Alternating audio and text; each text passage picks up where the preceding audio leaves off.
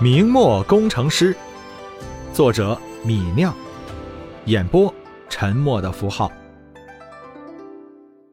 第90章。李直看到一众大佬的样子，转身朝那首先跳出来的老将拱手说道：“敢问上官明慧？”那个老将瞥了李直一眼，闭上了眼睛。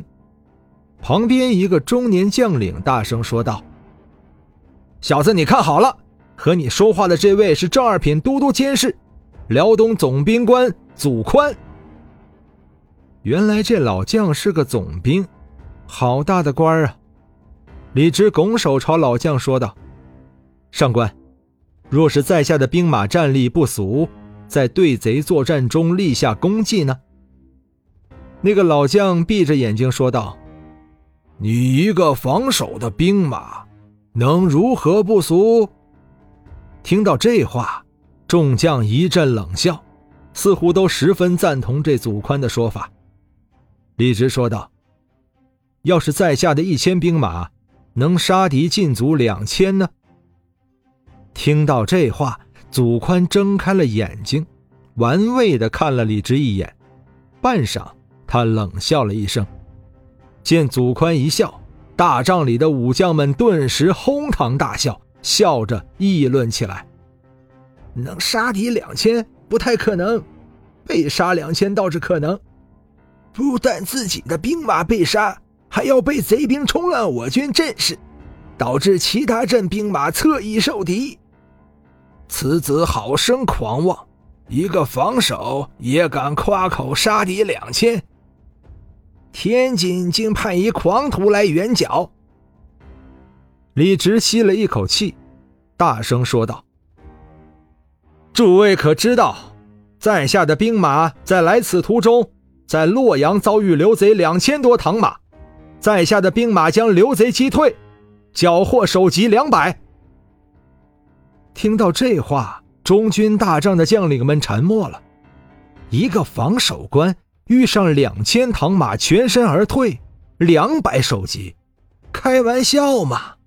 刘贼的唐马战力不俗，岂是一个防守的弱军能够抵挡的？半晌，才渐渐有人说道：“可怜洛阳的百姓。”这句话一说，其他武将便纷纷叫嚷起来：“此子为了战功，竟杀良冒功；一个防守为了争脸面，竟把杀良冒功的手段也用上了，天津的武官好手段啊！”李直想证明自己的实力，可是越描越黑了。这些将领们不相信李直能击杀刘贼，都以为李直是杀害普通百姓，冒充杀敌缴获的首级。明末武官道德沦丧，杀良冒功的事情在明末并不罕见。但这毕竟是龌龊的勾当，说出来为人不耻。此时将领们不但瞧不起李直的实力，而且也瞧不起李直的人品了。就连总理卢象升也丝毫不相信李直能击退2000多唐马，不但不准备为李直续功，连查看李直缴获首级都懒得看了。他已经无心再和李直说话，叹了口气说道：“好了，你退下吧，众将继续议事。”李直被这些将领们鄙视到底，心里十分不爽，尤其是自己缴获的200首级，竟然就这么轻飘飘地被认为是杀良冒功了，这让李直非常恼火。不过李直知道自己部队的实力，知道一上战场自己的实力就会展现出来。板着脸，李直退到了大帐最外围，在一众将领的最末尾角落站着。李直身边的一个游击将军却不屑于和李直同列，看李直过来，他赶紧往旁边走几步挪开。连续几天，李直都是一个人站在武将阵列的最尾端，无人理睬。总理卢象升和总兵副将们议论怎么迎敌，讨论得很激烈。李直人微言轻，也插不上嘴。不过听他们议论，李直大概知道了目前的敌我情况，目前盘踞在官军附近有3家刘贼，便是闯王高迎祥、闯将李自成和老回回马守应。其中北面有2家刘贼，是高迎祥和李自成。闯王高迎祥是刘贼领袖，他一家有部众9万，探马侦查确定其中有机兵4万、老贼15000、唐马5000。机兵是刘贼们裹挟的百姓，没什么战斗力，被刘贼冲为炮灰。老贼则是刘贼的主力，是做贼多年的老兵，有相当的战斗力。唐马是骑兵，是刘贼的精锐，往往一人多马，来去如风，战斗力可观。闯将便是大名鼎鼎的李自成了。不过此时李自成还不是刘贼领袖，只是13家72营刘贼中的一家。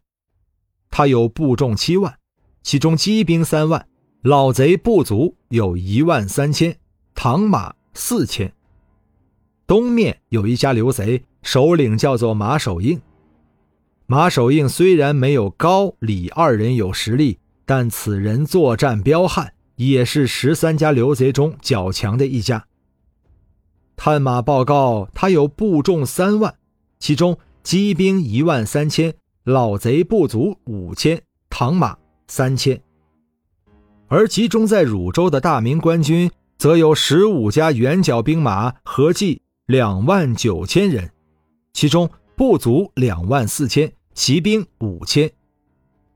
讨论了3天，最后卢象升和几个高级武官们达成了一致，确定了官兵的战术，决定以少量兵力牵制马守应的马兵，然后以主力正面进攻高迎祥和李自成的兵马。官兵的战斗力强于刘贼，只要马守应的兵马被牵制，不能支援高李，相信2万多官兵能大破高李2家刘贼。不过在谁牵制老回回马守应的问题上，讨论陷入了泥潭。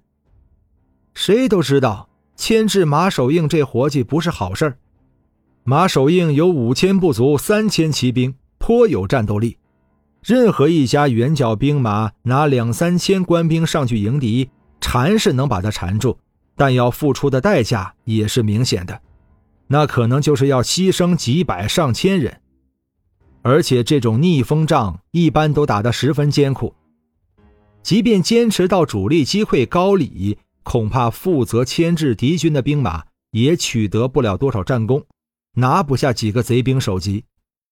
更何况以少量兵马对阵8000贼兵，若是一招不慎被贼兵冲垮了队伍，那可就是崩溃了，小命都未必保得住。这样的苦差没人愿干，卢象升让武官们主动请缨，一堆武官沉默了半天，没有一个人出来请命。卢象升抚须叹道：“没有人为国出力，做此中流砥柱吗？”众将一个个眼观鼻，鼻观心，没有一个人说话。见无人愿意做牵制兵力，辽东总兵官祖宽说道：“总理大人，此战术虽然可以集结主力击敌，一举溃贼，但对牵制兵力要求过高。不是下官们推诿，实在是怕牵制不成，反被老回回一冲垮，不如再想想其他战法。”卢象升不满地说道：“此战法可以一举击溃伪王高迎祥，震慑其他刘贼，让他们对我们官兵闻风丧胆，大大有利于以后的战斗。否则一家一家的打过去，如何才能全灭刘贼？更何况几个月前总兵曹文照死于贼手，天下官军惊恐，如今军中士气低迷，甚至有官军面对刘贼不敢战，不正面击溃高迎祥，不在此立威，剿贼大计难成。”听到卢象升的话，一众武将都沉默了。目前的官军虽然大军云集，但士气确实低迷，需要立威。不过总理的战法固然好，但谁愿意冒那么大的风险去做费力不讨好的苦差呢？而且这可不是一般的苦差，只有战力彪悍的兵马才能接这活，没有能力的话，被老回回一冲垮了，那可是要丢性命的。卢象升抚须看了看低头沉默的武将们，皱了皱眉头。难道就真的没有人愿意挺身而出牵制老回回了吗？许久，卢象升叹了一口气，正要说话，却听到大帐最后面传来一声：“下官所部兵马，愿作此牵制兵力。”